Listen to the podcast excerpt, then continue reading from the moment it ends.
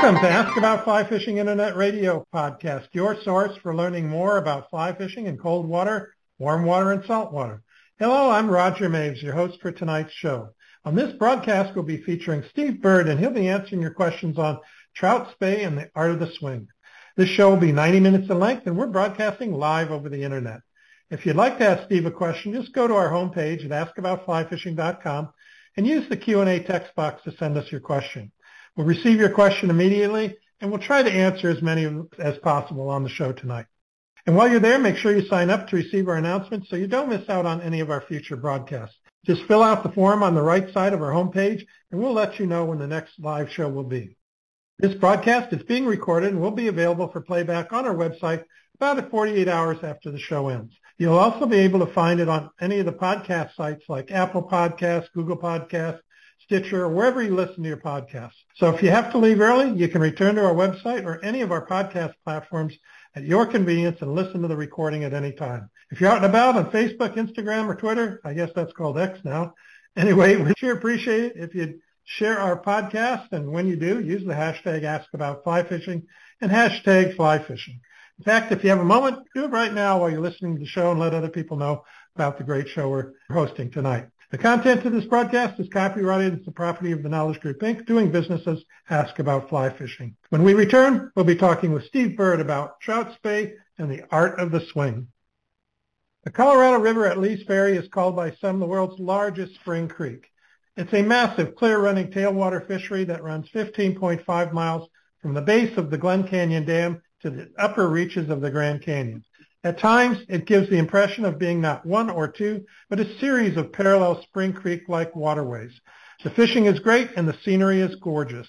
Lee's Ferry Anglers provides professional guide service to this outstanding rainbow trout fishery, as well as food and lodging at Cliff Dwellers Restaurant and Lodge. See for yourself why Lee's Ferry is on every fly fisher's must-do list. Visit leesferryanglers.com or call them 800-962-9755. Again, that's leesferryanglers.com or call them at 800-962-9755.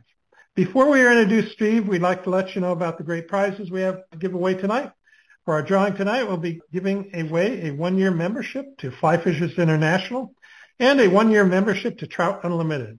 Now, if you haven't registered for the drawing, you can do so now. Just go to our homepage at askaboutflyfishing.com and look for the link under Steve's section that says register for our free drawing. Click on that link and fill out the form and we'll announce the winners at the end of the show. We'll also be giving away a book courtesy of Steve Bird, his new book, Trout, Spey, and the Art of the Swing. Now here's how you can win his book. You have to be the first person to answer the question we ask at the end of the show. The question will be about something we talk, Steve and I talk about during the show, and just submit your answer along with your name and location using the text box on our homepage. It's the same text box you can use to ask questions during the show with. So um, fill that in, put your uh, your answer, your name, and your email address, and you may win uh, Steve's book, Trout Spey and the Art of the Swing. So take good notes, pay attention, and good luck with that. Our guest tonight is Stephen Bird. Steve is a retired guide and freelance writer living beside the Columbia River in northeast Washington. Steve is the trout spey editor for Swing the Fly magazine. He's the author of Upper Columbia Fly Fisher and more recently Trout Spey and the Art of the Swing. And that's published by Swing the Fly Press. His work on angling subjects has appeared in California Fly Fisher, The Drake, Fly Fishing and Tying Journal, as well as numerous regional outdoor publications. Steve, welcome back to Ask About Fly Fishing Internet Radio. Hi, Roger. Thanks for having me. Yeah, good to have you back. Last time we were talking about fishing the Upper Columbia River, so that's been a while. And that's been uh, a while. Yeah, yeah, but good to have you back. And fun things to talk about here tonight about Trout Spey, which, uh, as you and I were joking about before the show, a lot of things have new names, but have been around for a long time. And I think you've been doing this for a long time, right? I have been. I started about 23 years ago. Uh, wow. When I decided I didn't have a long enough rod to uh, reach the fish on my home water, which is up to a quarter mile wide wow. someplace. Oh, wow, wow, wow. Yeah, what inspired you to write the book, Trout Spey and the Art of the Swing? I saw I needed something to write, to be frank. And uh, I wanted to write something worth my time and something that I thought I knew enough about to write about. And you know, most people come to Spey through steelhead or salmon fishing, and uh, mine was kind of unique. It just came from the necessity of living on a big river and having to make a with big fish and uh, having to make a longer cast, and the fact that the way the river is set up, conflicted water, average six knot current, it really lends itself well to a downstream approach. So the fish here hit really well on a downstream swung wet fly, which I was already doing before I started Spey fishing. Just you know, our old-fashioned way of fishing wet flies before bobbers came around in the early '80s, and uh, it just I then the search for a longer rod to make a longer cast, and I got into it. So I decided it was getting big. Trout Spey has been getting really big over the last 20 years, and more recently over the last 10 years. And I thought, wow, nobody right. has written nobody's written a book on it yet, and uh, another, there's a bunch of other guys up here on the Columbia that have been doing Spey for quite a while,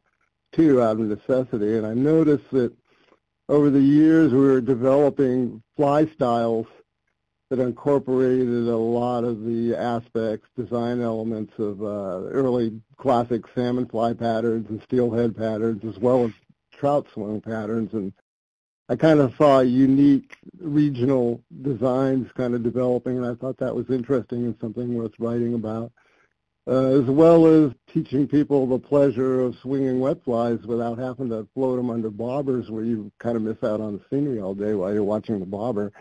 So, uh, yeah. yeah, and I needed, like I said, I needed something to write. Nobody had written that book yet, and I figured, well, that would be a good one, and I'll just go ahead and write down what I know and include a uh, catalog of the flies that we use. The, the catalog in my book contains about 200 fly patterns for trout spey or just swinging wet flies. Swinging wet flies, yeah, yeah. Yeah, like you said, you know, trout spey is getting more and more press as under the name of trout spey. And um, yeah, so it's I guess people have always thought of spey fishing as a salmon and a steelhead you know, method. But yet there, as we're going to see, I think there's, there's a lot of more applications to trout and even to other species I've heard being used on right. bass and other things. Well, yeah. it'd be incorrect to think that uh, it was just for salmon and uh, steelhead yeah. because people in Ireland and uh, Scotland and uh, Scandinavia have been fishing for sea trout. You know, for as long as there's been reels and Spey rods, we've been fishing for trout as well. But yeah, as it's been developed for inland trout, the more recent development, the more recent availability of uh, lighter rods for it has definitely right. made it boom and grow. But it's you know it's been around for the idea has been around for a long time. Right, right. So I, I think you said already. I was going to ask you what got you started in Spey fishing, but it sounded like it was out of necessity, more, more or less, right? Exactly. Just that was the need for a tool that would give me a longer cast and you know swing my fly. It was mainly actually because of caddis hatches. We have huge caddis hatches here in the spring, mm. and uh, they hatch over a broad surface of the river, not just concentrated. So you know the ability to be able to cover as many of, as much water as possible. You know, of course, would put your fly in front of more potential customers. So I saw that. And then a lot of situations with we have very conflicted sections here, and sometimes the hatch is going on on the outside of that, and you want to get over that to get to them. It was just the need for a longer cast to cover more fish per cast, mm-hmm. and you know to be able to place the fly and, and place as far away that I wouldn't be able to reach with the single hander. Yeah, that's up there on the Columbia and a lot of those rivers in Washington. They're just too deep to wade out very far, I take it, right? Exactly. Yeah, right. Most of the water I fish, I don't even wear waders. I'm just wearing wellies because it just drops off so deep and slippery from the edge. That uh-huh. and uh, you know, the fish concentrated fairly close to the edge too. You know, it drops off out of sight, ten feet from the shore. There, it's uh, so there's really most places on the American reach anyway. On the American side, there's, mm-hmm. there's not much need to wade. Yeah, yeah. You know what?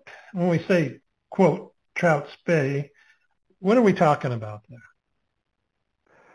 We're talking about basically the old-fashioned wet fly swinging method performed with a two-handed rod. Now the cast can be performed with a single hand rod. I mean, the rod is just a tool of delivery. So mm-hmm. it doesn't matter if you could read my book and use tie those flies and use all the methodology that's outlined there without having a two hand rod. Mm-hmm. But however, okay. when you perform the basic wet fly swing with a two handed rod, we call that trout spey. Okay. And I just returned okay. from a trout spey event and two day event in West Yellowstone that was put on by uh, Big Sky anglers in oh. Yellowstone. And I really there I really saw the mecca of trout spey, you know, what those guys are doing. Like we were on the Madison River there, which would be a you know perfect river for a little two or three weight spey. In fact, that whole country and all those rivers out there, the guys are using the light, you know, two and three weight spey rods. 10 mm-hmm. to 11 and a half foot rods, and they're just perfect for those rivers. You can really cover a lot of water fast. You can't cast across the Madison with your single hand rod, but most places you can with a two hand rod. Uh, okay. the, the little two and three weights are very light, very sporty to use. You know, they're not over gunning the smaller fish at all. And uh, you got to remember, if you got a long rod, you got leverage on the fish, but actually, the other end of the line, the fish has got more leverage on you too. So it's not like you have, it's not like you have too much rod on them. It doesn't work out that way. Yeah, so I saw yeah. that there, how effective. You know, you got the Madison, which is like a 150 mile long ripple run, right? The ripples and tail out, ripple and tail out for miles. Right. You could just walk down that river, just swinging casually, relaxed and uh, harvest a lot of fish out of it by that method. So now, it's very effective, very effective for gathering fish on, on rivers about that size. Yeah, yeah, and that can be a, a very wide river itself, especially as you get out of Yellowstone. Right, uh, right. Down, yeah, yeah. The uh, so um, you're able to cover it. The Platte might be another good one. That, you know, I haven't fished it, but I, you know, judging by the size of it, it looks to me like it would be ideal for a light two-hander. Yeah, yeah. That's you know my next question is what what would be uh, why is a two-handed spey rod for trout better than a single-handed? And it sounds like distance is one of the, the things and distance, ease of ease I would say, well, yeah, primarily fun for one mm-hmm. thing. So it's fun to do. It's easy. It's easy. The cast has got like about a long, one year learning curve, just like anything else. But you know, basically with the smaller, lighter rods and on the smaller waters, you know, basically you you could do a roll cast, right? And, uh, right. Put out as much line as you would overhead casting. But and another huge advantage is is uh, you don't have to do a back cast, so you know you're not going to get tangled in the, the stuff behind you. Right. Yeah. So that's a huge yeah. advantage, is being able to throw that much line without even having to worry about a back cast, getting your back cast caught on stuff or your fly tipped off on the rocks, whatever, while you're casting but, behind you with a traditional overhead. But you do, cast. Yeah, but you do have to be out on the water, right? Because you're using the friction of the water to make your cast. Correct? Well, you do it right from the bank. You're doing it right from yeah. the bank. The line's out in front of you, so. Okay. Yeah, no, you don't need to be in the water at all. You could stand on the shore of a lake and make the cast. In fact, a lot of guys now are throwing from the beach too, as well. So. Hmm, okay. You, you just uh, you're throwing the whole head. If you got a head, say basically you got a 35 foot head and you're standing on the bank, and you've got you know an 11 to 14 foot rod, you're just going to pull a belly into that line, get it up on top, and just roll it out there. So mm-hmm. it's not even going to come to you. It's not even going to come to you.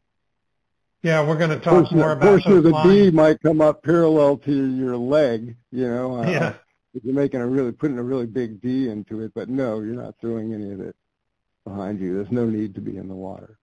Yeah. Okay. We'll talk when we talk about tackle here in a minute. We can uh, dig into those lines that you illustrated in your book and talked about. I'd like to learn more about those. We uh, Gary Kaufman in North Carolina wrote, and he says, "I've done neither spay fishing or tenkara fishing, So my question is one of absolute ignorance. What's the difference between these two techniques in terms of when and how to use each? Well, we actually have a lot in common. As for when and how, uh, that's kind of gray because really one could use either method pretty much anywhere and make it work. But anyway, I'll, I'll read an excerpt from my book right here. I actually answer that question in my book. Oh, okay. Yeah. Uh, few things are truly new. Trout fishing with two-handed rods is not a new practice or even recent, and the origin is not confined to Europe alone. There was a time back before the advent of reels and line guides when fishing rods were made of wood or if you lived on the Asian continent, you had the advantage of lighter bamboo stock. These lacked the flexion to be good casters, so relied on rod length to achieve distance. The old wooden and bamboo rods were too long, heavy, and cumbersome to be effectively used with only one hand, so two-handed fishing was the usual mode of operation, and various roll casts, anchor point casts, and tosses were the rule. We know the Greeks were casting flies with ferruled rods long before the first millennium. However, though there is a mention of artificial flies, there was no surviving manuscripts regarding the use of artificial flies prior to the 15th century introduction of printed books into Europe. What we gather from both English and Bavarian texts from that period seems to indicate a Tenkara style of fly fishing already quite developed, and the flies of England and Europe well thought out as described, looking much like modern soft tackle wet flies. Treatise of Fly Fishing with an Angle, one of the earliest works in print, thought to be authored by Dame Juliana Berners, an English nun, describes the making of a three-piece angle fishing rod.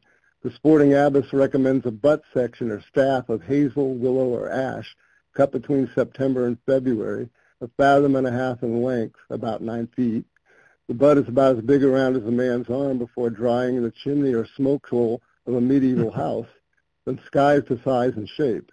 The center is bored to accept the crop, which is the other two rod sections, the midsection of hazelwood and the tip from blackthorn, willow, or juniper. The crop sections are assembled with metal ferrules, resulting in a rod of about 18 feet in length. No reel. The angle is rigged with a braided horsetail line about the same length as the rod fastened to a permanent loop fixed to a tip. This outfit served to both bait, fish both bait and artificial flies, as fly rods did before the advent of the spinning reel. The heavy braided horsetail line functioned much the same as a modern fly line, providing weight for the cast. So we see that uh, before yeah. reels, we were all we were all tenkara fishing. and, Everybody uh, was, yeah. Then Juliana yeah. and Walt Izaak Walton in his book is no reel either, and he describes fishing both flies and bait with the same rod. Yeah. So that because you know you couldn't perform modern overhead single hand casts with those rods, they were cast with two hands. I saw some. Vietnamese immigrants fishing crappie one time with those long reelless rods. They're telescoping rods. They had about 18, 20 feet long. And they were throwing a little bobber with a jig under it. And I was watching them, and I was noticed they were spey casting them. They were just huh. pulling the bobber yeah, flipping on them the out, right? Load, load the rod and just flipping it out there with a big roll cast. And I mean, those guys were, well, you know, pulling off, you know, 56 roll casts, six foot roll casts with those rods. Well, what did we used to? There's not much difference. Not much yeah. difference between tenkara yeah. and spey, really. Seems like a yeah. funny question at first, you know, but then when you really start thinking about it, you go, well, really, there's not much difference between the two, really. Uh, the, you know, well, the addition of a reel to hold more line and guides gives us the advantage of being to throw extra line on the cast. Yeah. So there's the difference. As far as yeah. applying the method, I know there's a lot of guys doing real fancy stuff with tenkara rods, like fishing big rivers for big fish with them and fishing in lakes and stuff. So there's really probably no end to what you could do with it if you want to apply it. I would say it's more realistically applied on smaller streams, right? Small streams mm-hmm. tenkara, whereas a spey rod, you know, allows you to comfortably fish, you know, really large water. Yeah, I uh, I interviewed Karen Miller, and she's heavily involved, has a company based around tenkara, and she's caught about every kind of fish you can think of tenkara. Sure. But the thing that things that I mean, talking about tarpon and bonefish and stuff like that. But um, yeah. I think the biggest limiting factor with Tenkara is, like you said, the length of the line. You're kind of stuck with that in many right. cases, I think. But whereas with spey, you can feed out more line and get longer casts. Uh, right. But, yeah, you're right. I, you can also think, play a big fish. Yeah, yeah. The um, I think in Japan it was probably just like what you described when it was developed over there. It was you get a stick, you put some line on it, you manufacture a hook, and I think you, you were talking about that in your book too, about you know how I think didn't you hand carve a, a hook yourself to just kind of see what it would be like and right. Yeah, yeah, I read something about the Scandinavians carving their hooks out of different kinds of hardwood, juniper. So we have juniper growing here, so I tried carving one and tied a fly on it, caught a fish on it. Yeah, so there, yeah out of necessity. The problem with it was you had to keep sharpening it because as it soaked up water, it would lose its point. Yeah, yeah. Could probably harden it with fire or something too, I suppose. Right. We've well, uh-huh. hooks have been around for a long time. They go all the way back. We found some like thirteen thousand year old hooks in Okinawa that were carved from seashells and. Oh yeah, you know, that, that would work, wouldn't it? Yeah, yeah. I'm sure it was one of those things like the wheel that was probably pretty much a universal invention. You know, just developed out of it was just so practical. You know, it just seemed like a logical thing to do. Yeah, yeah. Well, let's take a uh, quick break here. And when we come back, Steve will talk more about trout spey and the art of the swing. So hang tight. We'll be right back. The Ugly Bug Fly Shop in Casper, Wyoming has been serving fly fishers in Wyoming and around the world since 1983. Their selection of top-of-the-line gear and a huge assortment of flies is one of the best in the land. All products in their fly shop are available in their fly shop and online. Looking for advice? Just give them a call and their expert professional staff will help you with whatever you need. Visit the Ugly Bug Fly Shop today at uglybugflyshop.com or call them at 866-845-9284. Again, it's the uglybugflyshop.com or call them at 866-845-9284. You're listening to Ask About Fly Fishing Internet Radio, and we're talking with Steve Bird about trout spey and the art of the swing. If you'd like to ask Steve a question, just go to our homepage at askaboutflyfishing.com and use that Q&A text box to send us your question. We'll receive your question immediately, we'll try to answer as many of them as possible on the show tonight. Okay. So, Steve, I always ask my guests at this point in the show, you know, what's going on in your fly fishing world? I know, you know, you've been spending the last, I don't know, how long putting this book together? Quite a while, right? Oh, yeah. I had it going on the side burner for a few years, and wow. and then uh, finally settled down with some friends, you know, informing it. I needed to fill the pages, and I wanted to really check, you know, the information I put into it. Uh, Zach Williams from Swing the Fly helped me with it. Bruce Crook from BC helped me. Trey, Jeff Cottrell, lots of my friends, lots of the local Columbia Spey guys, you know, input from them. And uh, so uh, probably a year writing it, you know, and when I started putting it all together and got down to it and went through yeah. the editing process with friends as well. Zach uh, edited it. And uh, so now you're retired. Year process making it. Yeah. Now you're retired from guiding now, but uh, you're still doing some speaking engagements. I think you were telling me you were just at an event or something, right? Well, yeah, I just came back from uh, the Spey event out in uh, West Yellowstone, and right after, actually, I just came back from uh, the uh, Red Shed Spey Clave on the Clearwater in Idaho, and that was a blast. Staying at uh, Poppy's down there. Shout out to Poppy in the Red Shed, and uh, thanks for uh, space number 168B, Poppy. Even though we find out it doesn't really exist until we get there, so it was a blast. I got a 16-pound uh, B-run buck while I was there that fought like a berserker on mushrooms. It was crazy fish. I've wow. caught bigger ones, but I don't think ever a more hard fighting or longer fighting fish. It was a lot of fun. Nice, nice.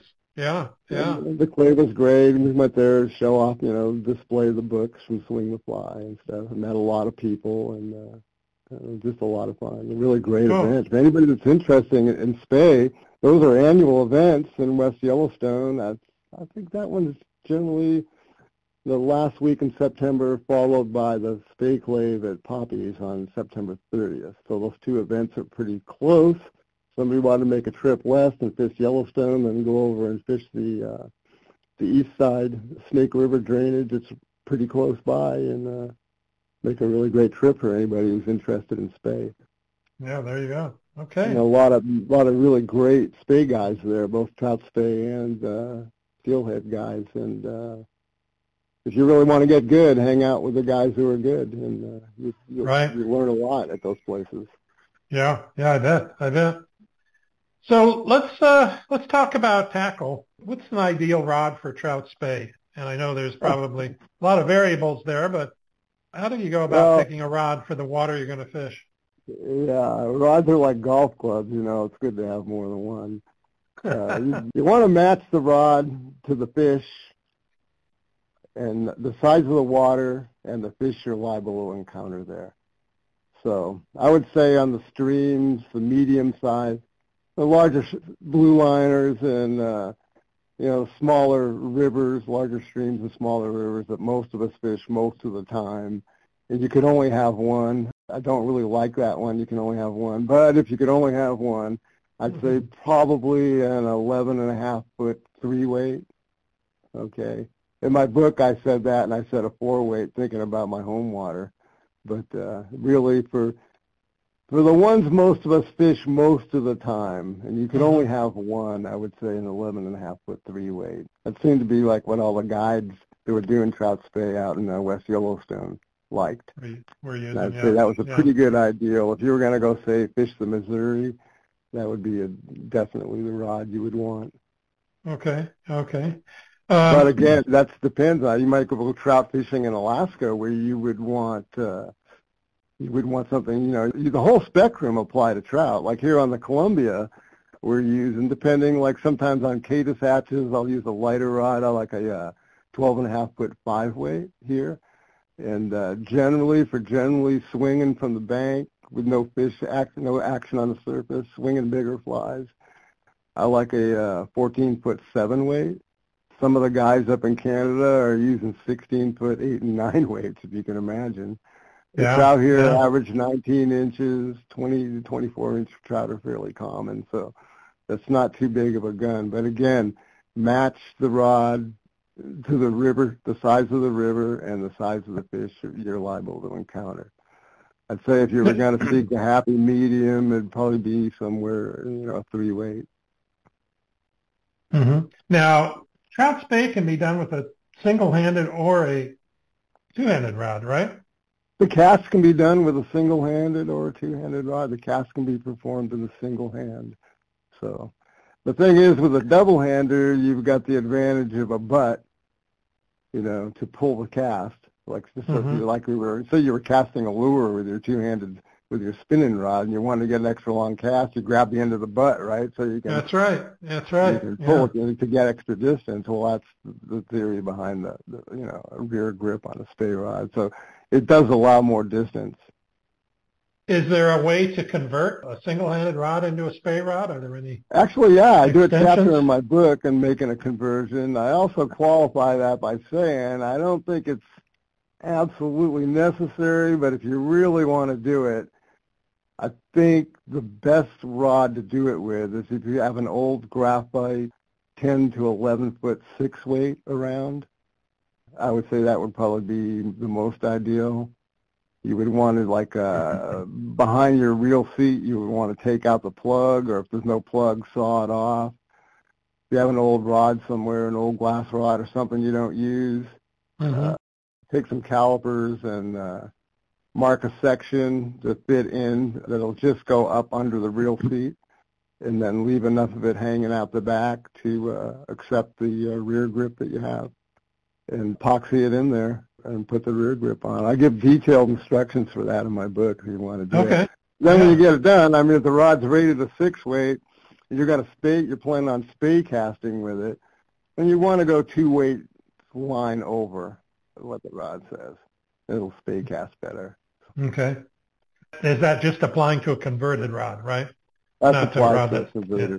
Right. A rod that's made for spey will have a, a larger grain window you know, and it'll it'll it'll be able to throw heavier lines or a wider range of lines. Whereas the conversion, I wouldn't go more than two weights over what the designation is. Is a danger, you know, with the rigors of spey casting, there is a danger of breaking it. So, you know, if you stay, okay. and actually, I, for a for a conversion made like that, you could use a head, but a, a double taper line is really good too for luring. The heavier line body and the D gives you a better uh, roll cast, a little bit more weight in the head there for a, for a cast. So the mm-hmm. double taper line is a good one for that conversion. And a conversion that small and light, you're probably going to be using it for you know, lighter lighter bugs and stuff, you know, smaller right, ones right. Where you don't right. need to make a super long cast. Although it will cast probably with practice eventually longer than it did as a single hander. Okay. What's the difference between a trout spey rod and a switch rod? Actually, uh, you want to hear that story? I got I can read. I got that in my book too. I wrote that. okay. Okay. I'll read However, you. Okay, this comes, straight from Bob Meiser, the guy that coined the term. Okay. Uh, let me see. Okay.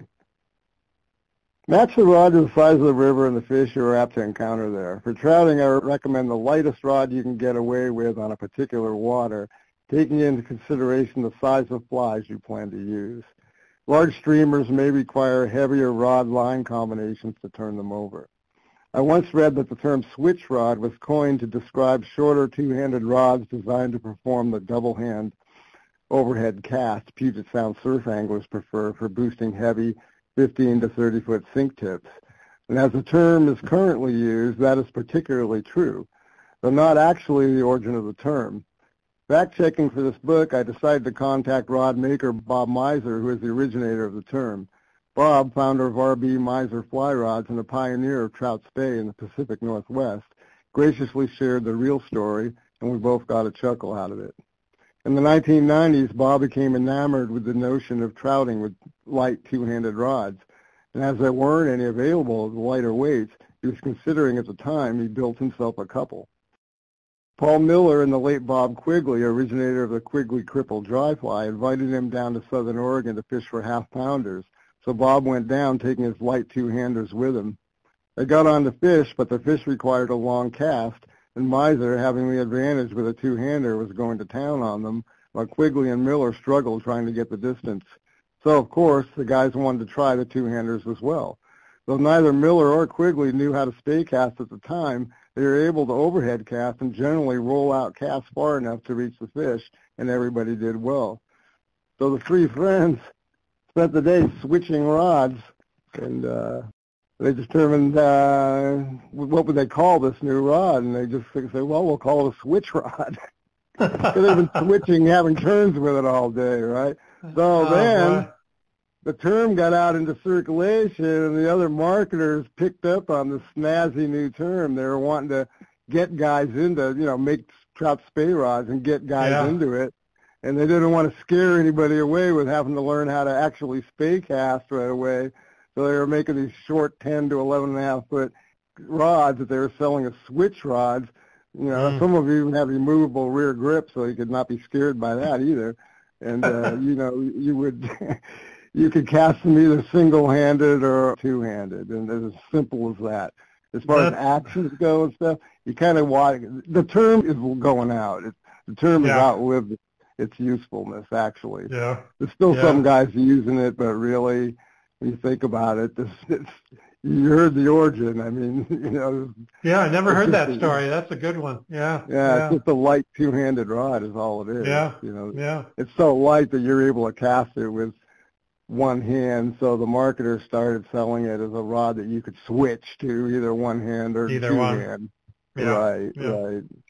What about you know. um, reels? Anything special you use for? Not really. Just a reel that you know that the line fits on, one that balances with the rod.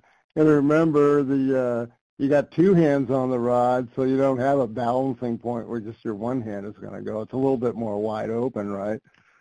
So I would say, you know, just match the reel to the rod. Uh, all the reel sizes are available. I would say a rod, like say, for example, if you were going to buy a three weight rod, right, well, like we discussed, Yeah, I would say, you know, for the three weight, a three weight spey, you'd want a reel that you'd use on a seven or eight weight single hand rod. Would be about right for that. Okay. Okay.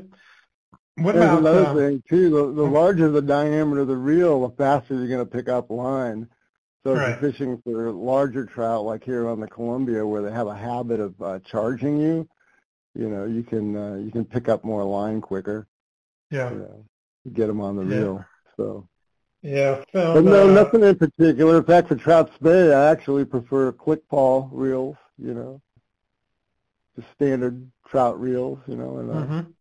Yeah, yeah, nothing special. Okay. What about the line styles that are used today? Uh, can you talk about the advantage, disadvantages of each one?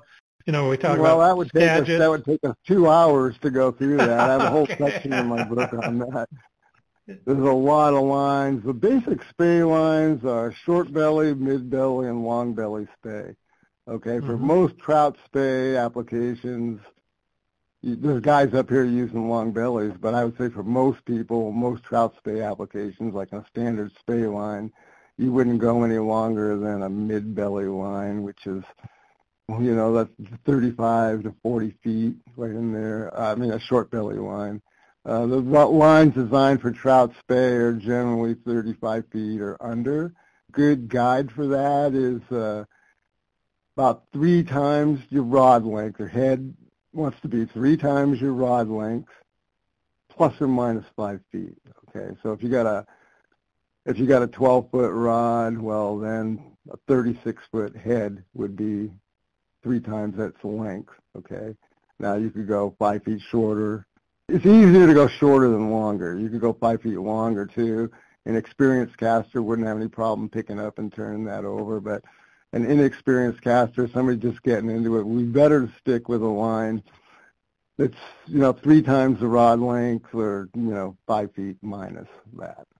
Mhm. So generally a rod would be, be it comes out about the same on average for spot, trout spey lengths, the same as it would for AFTMA line, right, which is 30 feet beyond the tip to load the rod ideally. So a 30 foot head would be pretty much ideal on most trout spey lengths and weights. So, and then you got a number of lines in that length, right? Uh, there's VersiTip lines. Some of them are good but I prefer if you're going to get a you want a line that's uh, you're able to change tips with. There's a lot of lines on the market right now that are made to be used with tips. In fact, in trout spey, as far as tips go, there's going to be very few situations you would need more than a poly leader. Okay, any kind of line pretty much would carry a poly leader. They're very light tips.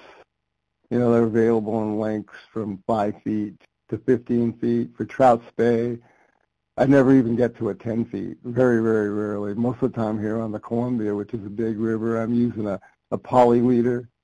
Actually, I'm using a, uh, the line I'm using is a uh, Rage. It's a, uh, um, oh, who the heck makes it? Uh, Airflo Rage Compact. Mhm. It's uh, 30 feet in length. And with that, I'll attach a poly leader. They're available for floating, hovering to sinking up to eight inch per second sink rate. And I just carry a five footer, five foot six or seven inch sink rate with me and another one that's uh it's seven foot, seven, eight sink rate if I want to go really deep.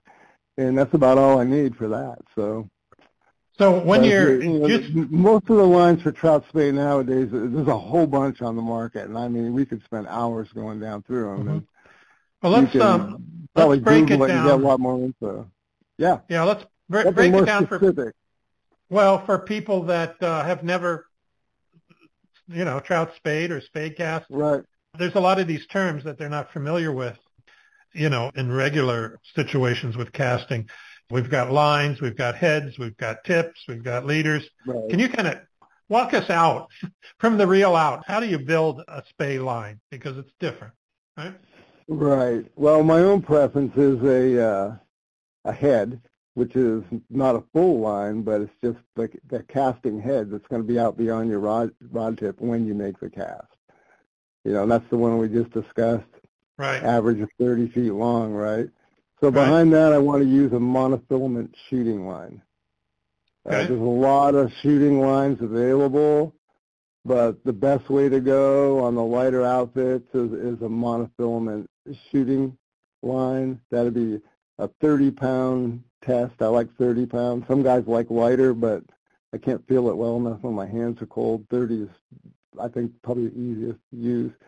Uh, mm-hmm. Uh, doesn't require a backing. You can skip the, the Dacron backing and just fill the reel with the mono. Uh, okay. So you got mono going out to your head, 30, right? 30 pound mono and the head attached to that. And then tips on top of that. The tip attaches to the head, yep. Okay. And again, um, in Trout Spey, I would probably be going to be very few situations where you would need more than, uh, there's lots of different kinds of tips available for salmon steelhead fishing for use with Skagit lines, uh, not really trout spey gear. So for trout spey, I would say, you know, 85% of situations, all you're going to need is a full floating line or a poly leader or a, several poly leaders and a wallet to meet the mm-hmm. situation. Mm-hmm. So anything, and now there's lots of lines on the market that are made for trout spey. And all of those lines are able to accept poly leaders. So if a guy really wanted to narrow it down and choose a, a trout spey line for his rod, a new rod, some guy that was just getting into it, I would just Google trout spey lines, and then mm-hmm. you're going to be able to get all the manufacturers that are offering, and there's going to be explanations there for each type of line. But the basic line I'm outlining, it's a very simple system. Like I say, the monofilament can replace the backing. That Dacron backing sucks anyway. Uh, the mono will give you more backing than you'll ever need. And it's right, cheap. cheaper too. yeah, fills the reel quick, and uh, if you ever fish in salt water with it, you can rinse it out. The same with Dacron, that Dacron or uh, braided backing is it will soak up salt water and you won't even be able to rinse it out and it'll rot your reel at the core. So uh, I like monofilament all the way. Uh, a good, you want a good uh, low memory mono. The best one I ever found was Stren Catfish, and they quit making it. Berkeley Berkley Big Game is okay. You want to pre-stretch it. And uh, there are some monos available that are low memory, and uh, so you can get those. I don't have a whole list of them. I'm kind of yeah. isolated out here, and I've been using the ones I've been using for years. Amnesia is another good one. So it's kind of expensive. The Berkley Big Game is probably your best bet, you know, for one to fill up your reel with and uh, okay. your shooting line. And then on the onto that tip, we're going to be putting a leader from there, right? Right. Well, if I'm using a full floating line rather than now, most of these lines that are made to take tips, mm-hmm. you don't mm-hmm. even need to use a tip on. You could go use them just the way they are. And oh. that, you would want to use a long mono leader. Uh, as okay. long if you're going to fish full floating, as long as you can comfortably cast with your rod, but generally 12 to 15 feet for the leader okay? And I like a, uh, I like at least a two foot mono, 30 pound mono butt on that. And to that you can attach a store bought tapered leader. Uh, oh, okay. Store bought tapered leader to that. I like to, I buy my leaders, like I, I buy, generally I'll buy a seven foot leader that tapers to like seven or eight pound test a ring onto the end of that, a tiny, you know, the metal rigging right. ring. Yeah. A very, very tiny spro swivel is also good. And then uh, now you got a pretty semi-permanent leader. All you got to do is tie your tippets off to that right. ring to that small swivel. And when the, you know, when the tippet gets shaggy, you just cut it off at the ring and tie a new one on. Yeah. A leader like that will last you a couple years. Uh, so that's how I, I'll make the leader. So I'm, uh, you know, 12 to 15 foot leader on the floating line. And like I say, you don't need a tip if you want to go full floating. That mono butt will act as a, a tip to carry the line. If I'm going to go with a sink tip now, with steelhead on a poly leader, generally guys will go with a five foot leader, right? Maybe just a straight leader off the pigtail. You'll notice there's a little pigtail when you buy the poly leader. There's a piece of mono that sticks out at the end of it about 12 inches. You can put a loop in that or a ring on it or a swivel and then tie a straight whatever pound test. If you're going to go really light, if you're fishing like small soft hackles and stuff with that, I'll go with another section, like a heavier section, like maybe eight pound test to the pigtail, and then go to my, put a ring on that, and then go to the tippet, whatever tippet size I need after that. And generally that altogether will be about seven feet long off the sinking poly leader, which is actually a sink tip. It's really not a leader, mm-hmm. but uh, generally okay. about a seven foot, a seven foot leader on the sink tip, just okay. to make it simple. Yeah. Okay. And and okay. fluoro, fluoro too as well. I like to use fluoro as well on the uh, on my long readers too. You know, if I'm fish, fishing wet flies, I try to as much as possible use fluoro. Yeah. Okay. Let's take another quick break, and then we'll come back and we'll talk about uh, casting and presentation, and uh, and then on to flies after that. So, lots lots of material to cover still. So hang tight. We'll be right back. Enrico Puglisi flies pride themselves with creating unique and one-of-a-kind flies and fly tying material. Enrico has been experimenting with durable synthetic and natural materials to create flies that catch fish for more than 20 years. His innovative products, including brushes, fibers, and components, have made a major impact on the direction of saltwater fly fishing, and his methods and materials are respected worldwide. Whether you want your flies hand-tied for you or would like to tie your own, be sure to visit Enrico Puglisi Flies and browse through their online catalog. Visit epflies.com and do a little shopping today. Again, that's epflies.com. You're listening to Ask About Fly Fishing Internet Radio Podcast, and we're talking with Steve Bird about trout spey and the art of the swing. If you'd like to ask Steve a question, just go to our homepage, askaboutflyfishing.com, and use that Q&A text box to send us your question. We'll receive your question immediately, and we'll try to answer as many of them as possible on the show tonight. Okay, so um, and we do have a few questions coming in here, Steve. Uh, well, this one, Cheg Owings in Moscow, Idaho, just asked, have you used, because he's talking about lines, uh, have you used the commando lines for a single-handed spey? No, I haven't. I haven't used okay. them. I've seen guys using them, though, and they work really good. Okay, okay. The guys I've um, seen using them, but I don't own one. I don't own one. Okay. okay. I've heard a lot of good uh, about them though. okay. okay, this is somebody that uh, I had to read the whole thing before I. Uh oh, uh, might be John, one of my friends. Be careful. Yeah, yeah, yeah. John Sanders in Bellingham, Washington. He said, "I had the privilege of spending a day on the Upper Columbia, guided by Steve on two occasions. Steve cost me a lot of money after the last trip because I then had Bob Meiser build me my Upper Columbia Special spey Rod, which is nothing short of incredible. Steve is an expert at what he is talking about. so that's why, you know, I had to read the whole thing. I said, well, he cost me a lot of money. I didn't know maybe you broke his rod or what. I don't know, you know. Yeah. So anyway, that's a yeah. That's well, see, there you go. I did Josh some good. See, there you go. Buy my book yeah, yeah. um, Cost him some money, huh? I'll have uh, to go back and see what he left me for a tip. Treg Owings also asked here, are you doing a loop on both sides of the 50-pound butt? No, I'm fastening the butt with a nail knot to my uh, main line okay. or my tip. In some cases, when I run out of pigtail, I'll fasten that a new pigtail on there. And I fasten that on there with a nail knot. Or an Albright knot, an Albright knot. You got to be careful with monocoral lines. Uh, if you got a monocoral line, you're better off to use an Albright knot or weld the loop and then put a loop on it. Or if you got a loop, put a loop on it. I don't use a loop on both ends. I'll use a loop to attach it to the main line if the main line isn't worn out and has a factory loop on it. So I'll loop to loop that, but then I splice my tapered leader to that rather than use a loop because I don't like a lot of loops on my line. Mm-hmm. Yeah. Makes and sense. you really, you're not going to need to remove that anyway if you use a ring or a swivel at the end of your leader for your tippet. So you're probably not going to, you know, you're not probably not going to need to be re, refastening that anyway.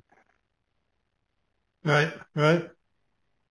Okay, let's so talk good, about. good to reduce the loop-to-loops on your leader. They're fly Right. catchers, Yeah, especially if you're exactly. using double fly rigs. And uh, yeah, if you don't need them, if it's just not necessary. If you're using a tippet ring or a swivel, and uh, you got it perm the, the pigtail permanently attached to the butt.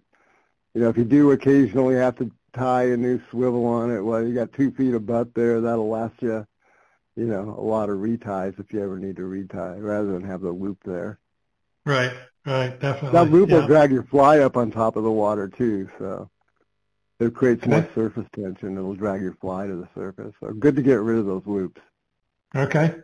Let's talk about casting and presentation. Now, when we're talking about trout spey, we're primarily using downstream presentation. Is that correct? Or Yes.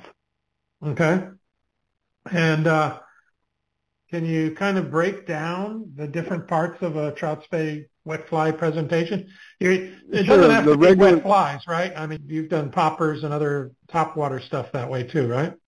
The primarily Sure. Well, if I was going to use poppers and topwater stuff, I might do a different approach. I might cast slightly upstream so I can Okay, keep yeah. them drifting drag free as long as possible. Okay, but let's get back to the wet fly swing. Yeah. And the, Okay. the basic wet fly swing it was very well described by Pete Hidy in the Creel years ago. But basically, it's this: you cast at 90 degrees, right? If you need to, mend upstream, okay, to get it sinking a little bit. Or if you got really slow water, it's the slow water in front of you, you might want to make a downstream mend so the water pressure will build up against the belly and take it down a little quicker. But you cast at 90 degrees. It's going to drift from 90 to about 45 degrees. Within at that point, it's going to start to swing. So you just fish it right out through the swing. If I'm fishing trout, I want to maybe activate the fly a little bit. Do leave the rod low, okay, to the water, and activate the fly with your line hand by giving three-inch pumps. Right now, you can imagine, you know, the hackle on that fly, you know, opening up, you know, with that little bit of a but not too much, no more than three inches, because if you act the fly, activate it too much, unless it's a streamer fly, if it's something that's supposed to be a bug that you're swinging, then you don't want to, you know, make it do things that no natural bug could possibly do. So very subtle pumping, you know, with your line handle is enough to activate the fly. But so that's the basic wet fly swing. It's really that simple. Throw to 90, follow it with your rod tip all the way to the bank, and uh, move on down and make another one. Another one, I, I should say this, adding this, a lot of people come into Spain and they read about the classic Scottish method, which is you make your cast, you walk down three steps and repeat, right? But actually in trout Spey, that methodology was for salmon pools and on the River Spey in Scotland where they knew the fish were there, right? And uh, so you want to go down real slow through that.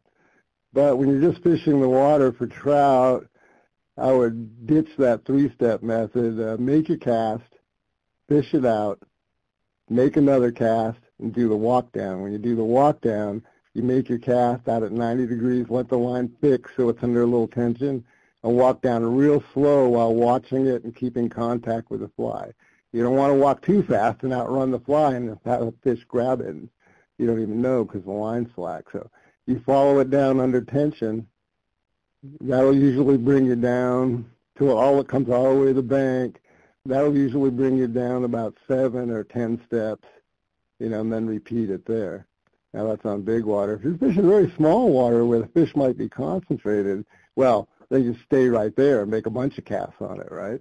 Right. So it would depend on, you know, it would depend on the situation, how many steps you take between casts, moving down. But you're better off to keep moving, cover a lot of water, cover a lot of potential customers. Don't become an abalone and just stand in one spot.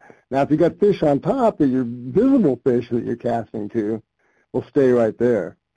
And what you want to do is get 45 degrees from the fish. Don't cast straight towards them where your line's going to splash on the water near them. You want the fly drifting into them. So if you got a spot of rising fish feeding on a caddis hatch or whatever, position yourself 45 degrees upstream of them, cast straight out, and let the fly swing down into them. And the fly is going to come alive right at about 45 degrees.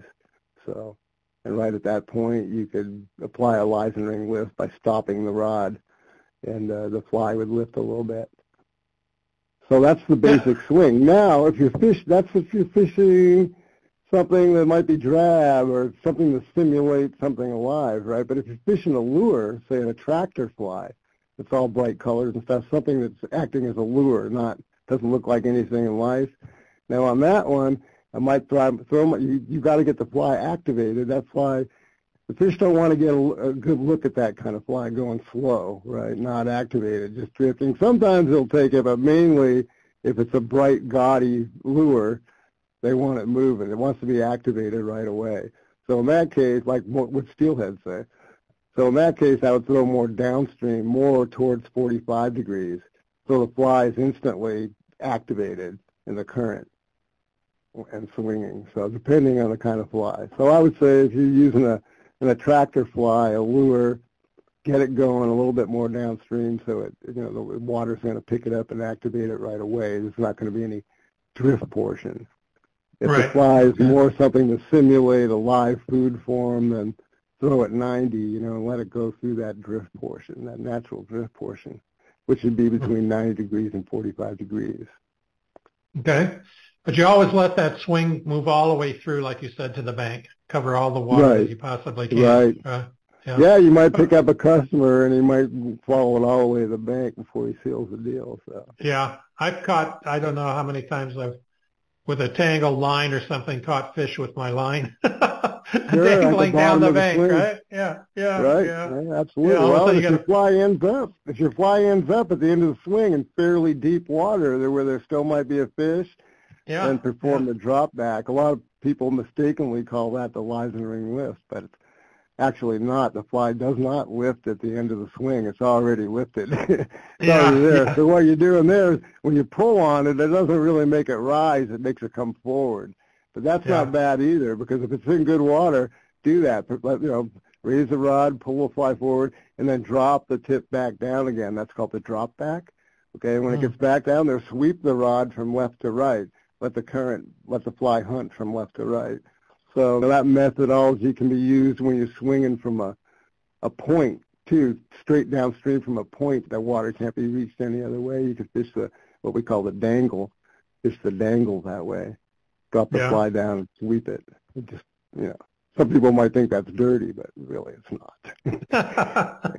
well, you talked uh, a couple of times there. You mentioned the Leisenring uh, lift, and you did donate. I mean, uh, dedicate a good portion of your book to that. You want to talk about that man and, and how he affected our wet fly fishing today?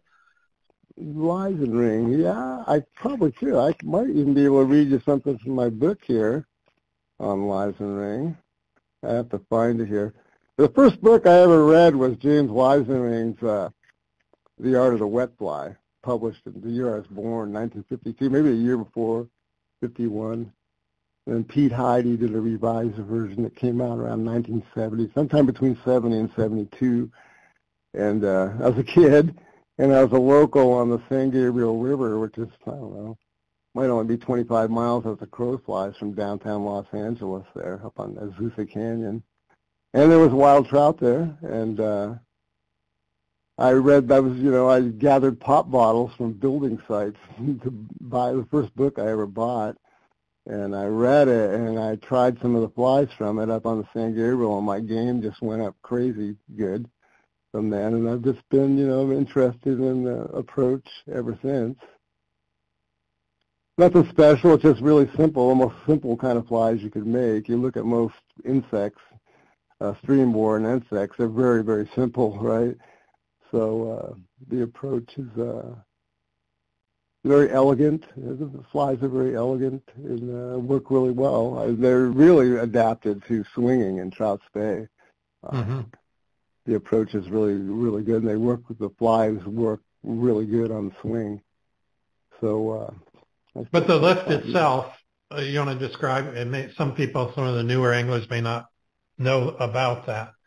Uh, right. Well, yeah, like I said, it's a misnomer about you know lifting the rod at the end of the swing. A lot of people Right. nowadays have never read the Leisenring. They think that's what the Leisenring lift is, just because writers have described it that way wrongly. But the way Leisenring describes it exactly as I already did, you stand 45 degrees from your target, make your cast, get tight on your line, and when you fly, you think your fly is into the fish, you follow the fly down with your rod, and when you think it's into the fish, or right before it, you think it gets to the fish, stop the rod. And when you stop the rod, the water will lift the fly. Mm-hmm. Okay?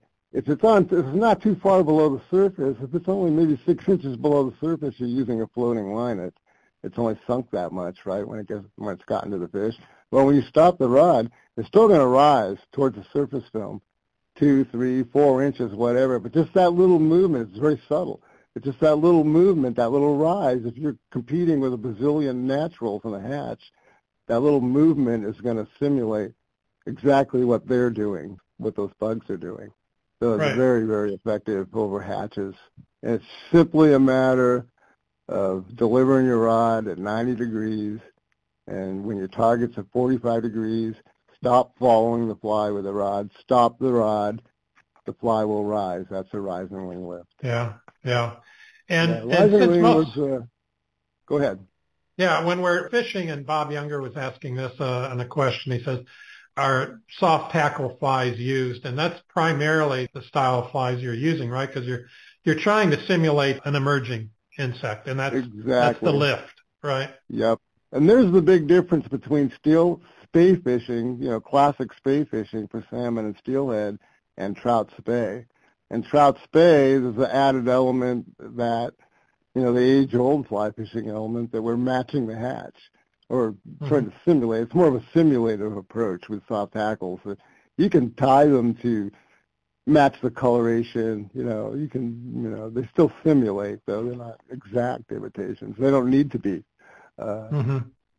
So it makes it easy for a guy. You can carry a half a dozen variations and several sizes and pretty much cover everything.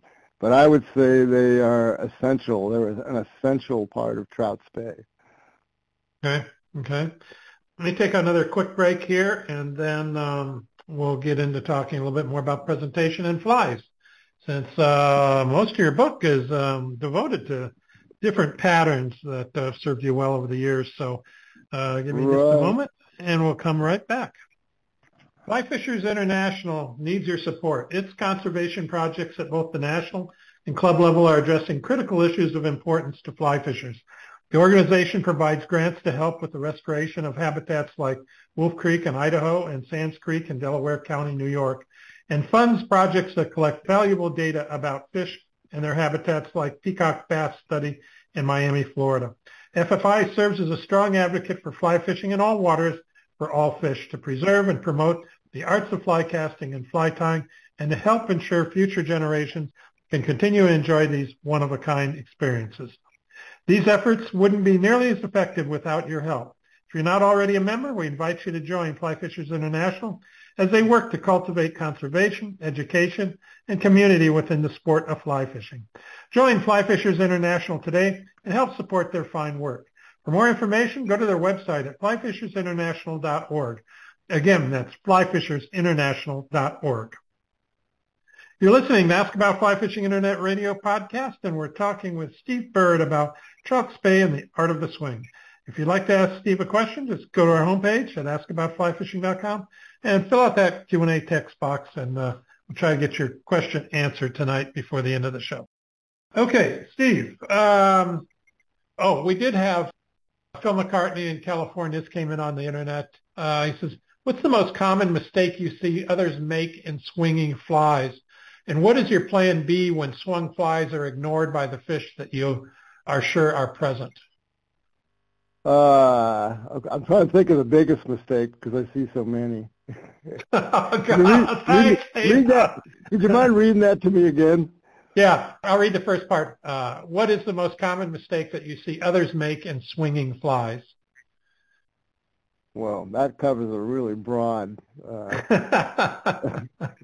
most common is the key. Most common. Yeah, well, the common, the most common mistake I see is uh, people's method of approach. Presentation is in presentation, and there's several things there. Uh, the lateral, we don't even know what the lateral line on a fish can do. But we do know, and I do know, that since it is a well-developed, incredibly well-developed bullshit meter preset on tilt, it can sense your presence. So the biggest mistake I see people make is their presence. For one thing, metal tip the wading staff. They bang every time they hit the rock. Okay? So that's, you ever get in the bathtub and bang on the side and hear how that sounds? Yeah. Right? Put yeah. your head under the water, how that carries. Well, that's Yeah. what a metal tipped uh, wading staff will do. So forget, you know, the ones that got a little cleat on the tip, right, or a little thing to grip, supposedly grip the rocks. So right away, if you have a wading staff, make your own out of wood. Nothing grips. Don't put a tip on it. Rubber tips will stick between the interstices and the rocks and trip you. Nothing makes less noise or grips rocks better than a plain wooden tip, and they will last forever. Make one. Go cut yourself Uh-huh. one. So, you know, is making noise. People moving too fast, not watching their feet on the rocks, clicking rocks, making noise, shouting out to friends, "I got one!" You know, everything's.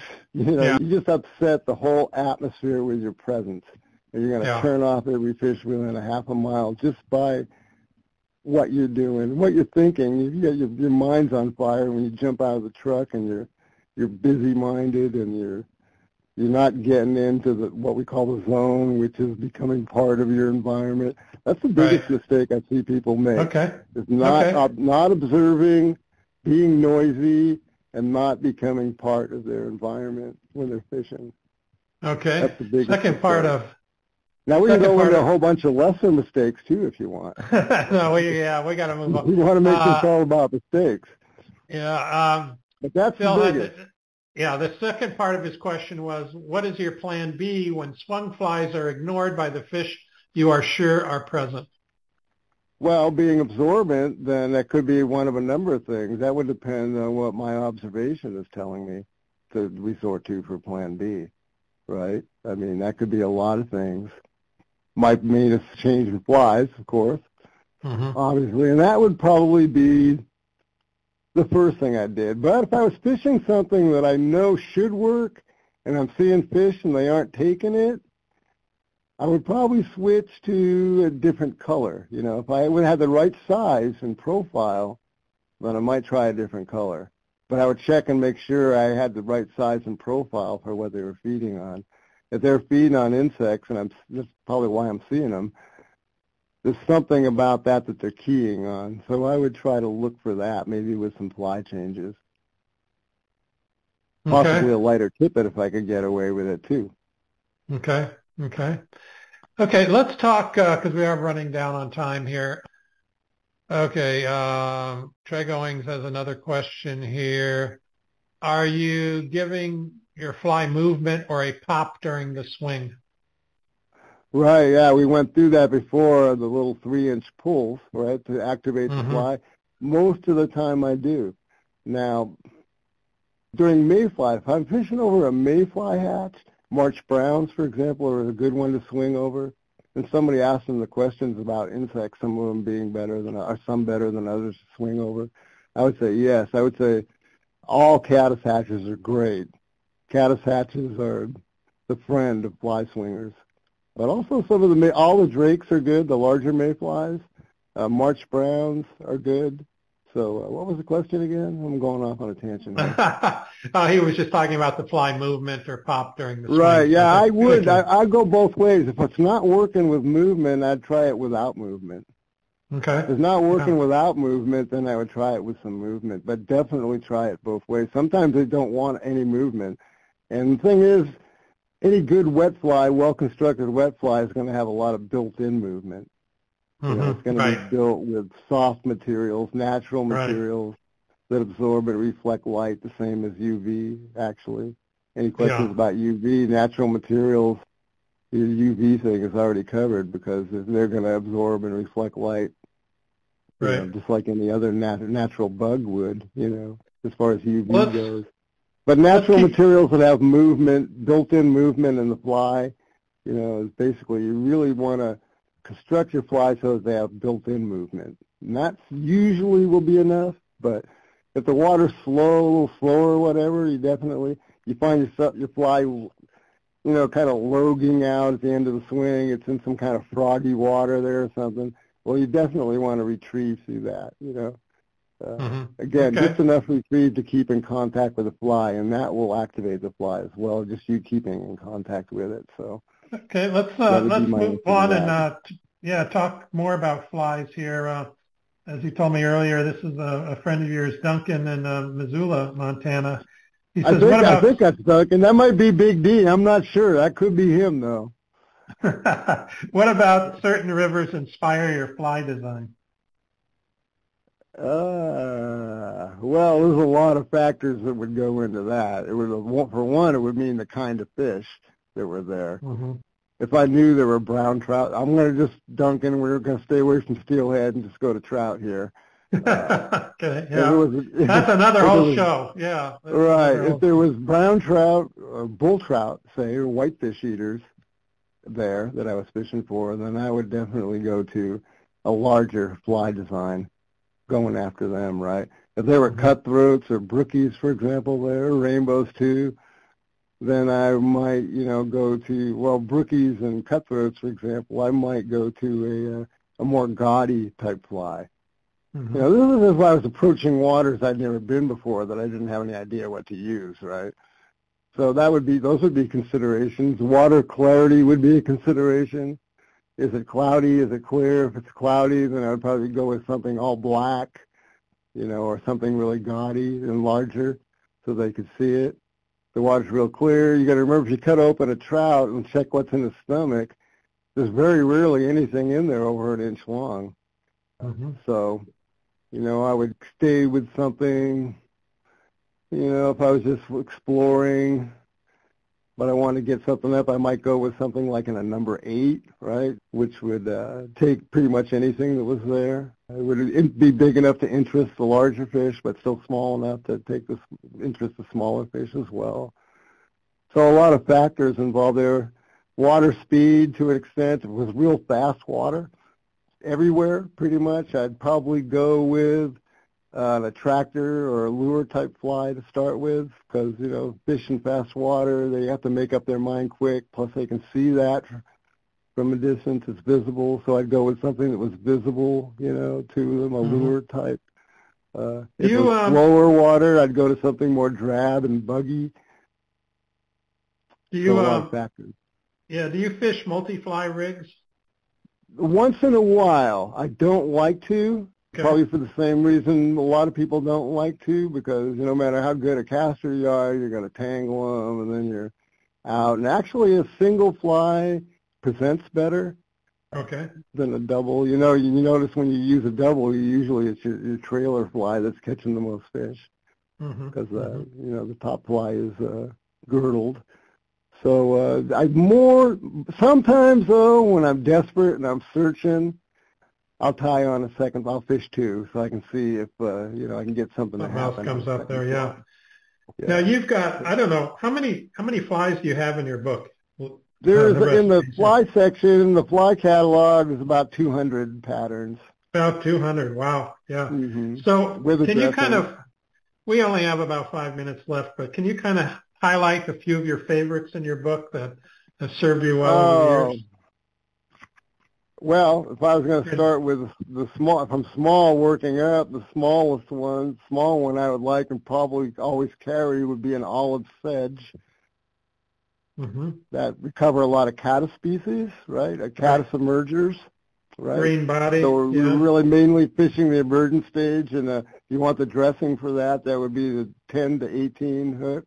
Generally, I'll tie that on a number 14 uh, I like have some hook there to sink it and some iron for bigger fish. So I'll tie on a number 14. I'll tie down to number 18. In other words, I'll tie a number 18 size fly on a number 14 hook. Mm-hmm. Uh, so I don't like to go smaller than a number 14 hook for swinging. Uh, the thread on that can be camel or brown. The hackle is Brahma hen, which is speckled hen. The uh, speckled India henbacks are really good for that, or partridge. Silver wire rib and a medium olive rabbit dubbing and a hare's mask thorax. Very simple. Mm-hmm. Yeah. tackle. Yeah. Uh, yeah. Pretty little fly. What's another one? in addition one? to that, I would have some soft tackle pheasant tails, you know, and some uh, hare's ears. Soft okay. tackle hare's ears, a partridge and peacock. You want some of those, which is basically just a peacock body and either gray or brown faced partridge hackle silver or copper rib, simple as that. I noticed you even favorite. have a purple haze in there. there purple is. haze wet fly, yeah, yeah. There is, but I'm going to give away one of my favorites here, which is the uh, woodcutter. Which woodcutter. is kind of a take uh, up on an Irish fly, Irish style fly. Uh, and it is, uh, it's got a uh, golden pheasant tippet tail. This is an order tied in. Uh, copper rib, olive, dark olive hare's mask. You could mix in a little bit of, uh, I'll mix in a little bit of Hareline uh, shrimp UV dub into that for some flash. And uh, it's palmered with a uh, brown hackle. Uh, is good, softer. And then the uh, front hackle on that could be natural guinea, or sometimes I do some versions of it with a church window cock pheasant body feather as well on the front. This is looking more like a streamer than a wet fly to me. Huh? well, no, it's a actually it's an Irish style wet fly. Mm-hmm. Looks really good on the swing. Yeah, it's kind of like you know, there again, it's it's it really kind of exemplifies uniquely trout spey pattern. It kind of looks like something halfway between a streamer and you know, mm-hmm. yeah, something else got a lot more yeah. going on it than the typical wet fly. The, the ones other, the other ones you described already. Yeah, which are much yeah, simpler. Yeah. Right. Yeah, yeah and that yeah. one, you know, you you could. Uh, that's but that's my favorite. That one works for me everywhere. It seems like I carry it everywhere. And really, number four, I tie it number four to number eight. I've also hmm. recently heard it was a killer steelhead fly on the Snake River. So. okay, okay, okay. One to I'm gonna have to look into. I don't have any of those in my box, so I'm gonna have to. It does uh, look a lot like a steelhead fly as well. Really, yeah. it actually looks more like a steelhead fly than a streamer. Yeah, yeah. I suppose that's that's where. Yeah, yeah. It's kind of looking to me. Okay, well, good, good. Those are a few goodies, tidbits for you folks out there. You'll have to get. Uh, you have to get Stephen's book to get the rest of them. Somewhat. What did you say? There's a lot in there. Yeah. As far as uh, right, as far as rigging lines, there's a whole section in there on line types and, and their usages. I could have went through that just that question alone for an hour, but like I said, yeah. there's a whole yeah. there's a whole long chapter of that really in depth in the book. So anybody interested in rigging, it's there. Yeah, yeah. Let's, and uh, also, there's a chapter in there on fishing small streams as well with a single hander using the same methods. Right, right. Yep, lots of lots of great information. So, uh, folks, if you don't win Stephen's book tonight, be sure to check it out. We've got a link on the homepage there on the website, the right-hand column, and on his uh, speakers page and stuff. Link takes you right to where you can order and, and get the book from Stephen. So uh, check that out. It's a beautiful book, wonderful photography of all the flies too in color and so forth. So I highly, highly recommend it. Um, well, Stephen, unfortunately, it's time to wrap things up. Uh, when we return, we'll be giving away a one-year membership Fly Fishers International, a one-year membership to Trout Unlimited, and we'll also be giving away a book courtesy of Stackpole book. I mean, your book, not courtesy of Stackpole, was your book, Trout Spey and the Art of the Swing, courtesy of you. And uh, and swing the fly press. So hang tight, and uh, we'll be right back after this short message, and we'll give away those prizes.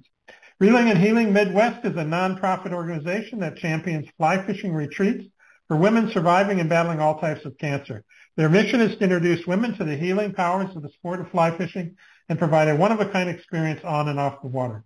This is accomplished through the elements of fly fishing, positive camaraderie, peer coaching, a nurture and support network, which in turn renews the spirit and hope of each participant. Reeling and Healing Midwest is in need of trout flies, waders, leaders, fishing equipment, and other items. To view their current wish list and to learn how you can support their retreats, visit fishon.org or call them at 616-855-4017. Again, it's fishon.org, or call them at 616-855-4017. Just a quick reminder, everyone, before you leave the website tonight, please take a minute and give us your feedback about the show. You can find a link on our homepage in the section under tonight's show that says, what did you think of this show? Just click on that link and leave us your comments. We'd really appreciate it. So it's now it's the time to give away our prizes. The winners for our drawings are randomly selected from our show's registration database. And if you didn't uh, register already, it's too late now, but make sure you do so for our next show so you have a chance at winning one of these great prizes. The winners for our drawings will contact you after the show and hook you up so that uh, you're able to receive the, the prize that you won. So the first thing we're giving away is a one-year membership to Fly Fishers International. And to learn more about FFI, go to flyfishersinternational.org flyfishersinternational.org. Great organization to support and be part of. If you don't win, go join. Simple as that. So check them out. Our winner for that is Tom Paulson in California. Tom Paulson in California. So congratulations, Tom. And uh, I know you'll enjoy your, your membership to FFI. And secondly, we're giving away one-year membership to Trout Unlimited. To learn more about Trout Unlimited, go to tu.org, tu.org. And again, great organization to support. Go join if you don't win. That's the message. So our winner there is Douglas McLean. Douglas McLean in Alabama. So congratulations, Douglas. And I know you'll enjoy your, your membership to TU as well. Okay, so now time to give away Steve Bird's book, Trout Spey and the Art of the Swing. And Let's see here. So the way that you play this game is uh, I'm going to give you a question, and if you're the first person to answer the question correctly, then you'll win the book. Now, the way that you answer the question is on our homepage, the same form that you used, uh, used during the show to uh, ask uh, questions. Just fill out that with your name and your email address, and uh, we will look for your correct answer. Steve mentioned what he thought was kind of ideal rod weight and length for trout spey. He actually mentioned two, so either one would be work. Tell me what length and weight of that rod would be best for what most of us fish, the smaller rivers and so forth. Okay, this uh, you're gonna have to help me with this one, Steve, and uh, okay, make sure we get the right thing. Okay, we've got a couple coming in here. So um, this one is, okay, the first one in here is 11 foot 5, 3 weight. Is that correct? One of the correct uh, Close enough. Close enough. Okay, Treg Owings, you just got yourself a book. Uh, first guy in with, uh, and he also added match your rod to the size of the water and the size of the fish, and the size of the fly you use. so, but uh, yeah, we were looking we were looking for that lightweight uh, rod that we could use on most of the smaller rivers, and uh, so congratulations, Treg. Treg has been listening, I think, uh, ever since I started this show. So uh, he's a long time listener, listener, and. A, certainly appreciate his his attention to my show. So great. Thanks a lot, Treg, for playing the game. And uh, you know the routine. Uh, send me your address in there, and then I will get that over to Stephen, and Stephen will send you that book directly. Treg's up in Idaho, so you guys are pretty close up there too. And uh, he'll uh, uh, Stephen Treg. Treg, no, Treg Owings. Trey, Trey congratulations, Trey. Yeah, yeah, not uh, Trey. Yeah, yeah. Which is interesting. Um, a good mention is uh, that uh, the foreword for Stephen's book was written by Trey Combs, who I will be interviewing on my next show, and I didn't even know that. And and they're back-to-back shows. So Trey is a longtime steelhead fly fisher up in the same neck of the woods as Stephen and um, so they're connected there, and I just thought that was a, an interesting connection that wasn't planned at all. So anyway, we'll look forward to interviewing Trey on our next show. Steve, thank you so much for being with us tonight and sharing all your knowledge. And um, again, I encourage everybody to go out get Steve's book, and you'll learn a lot about uh, trout spey.